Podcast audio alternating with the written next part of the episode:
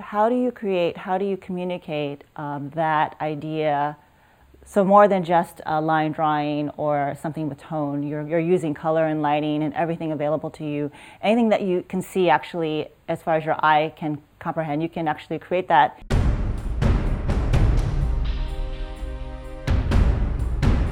Hi, I'm Connie Wong, and I'm a visual development artist in animation, and I'm teaching the Introduction to Digital Painting class here at the Society of Illustrators Los Angeles. I've worked at several studios like Warner Brothers, Disney Television Animation, Disney Toons, DreamWorks um, Television Animation. I've also worked at Sony Pictures Entertainment.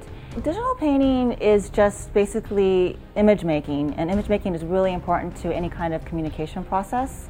Um, so if you're trying to communicate an idea, um, especially for any of the visual uh, arts or uh, visual fields that require images. Doing line drawings is a great way to get an outline started, but if you want to communicate the mood or um, a feeling, uh, you really need to know how to communicate that through uh, manipulating color and lighting. The class is for anyone looking to improve their Photoshop techniques. I'll cover a typical workflow that can be used in animation and other fields like games or uh, film design or uh, illustration.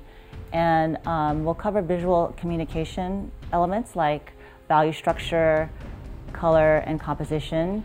And I'll also go through how to paint different materials, how to create form, and how to use and make textures and custom brushes and different blending modes. And we'll also look at how to establish depth and space, how to mix colors using the color sliders in Photoshop, and how different light sources affect objects. There's a lot to cover and I can't wait to get started.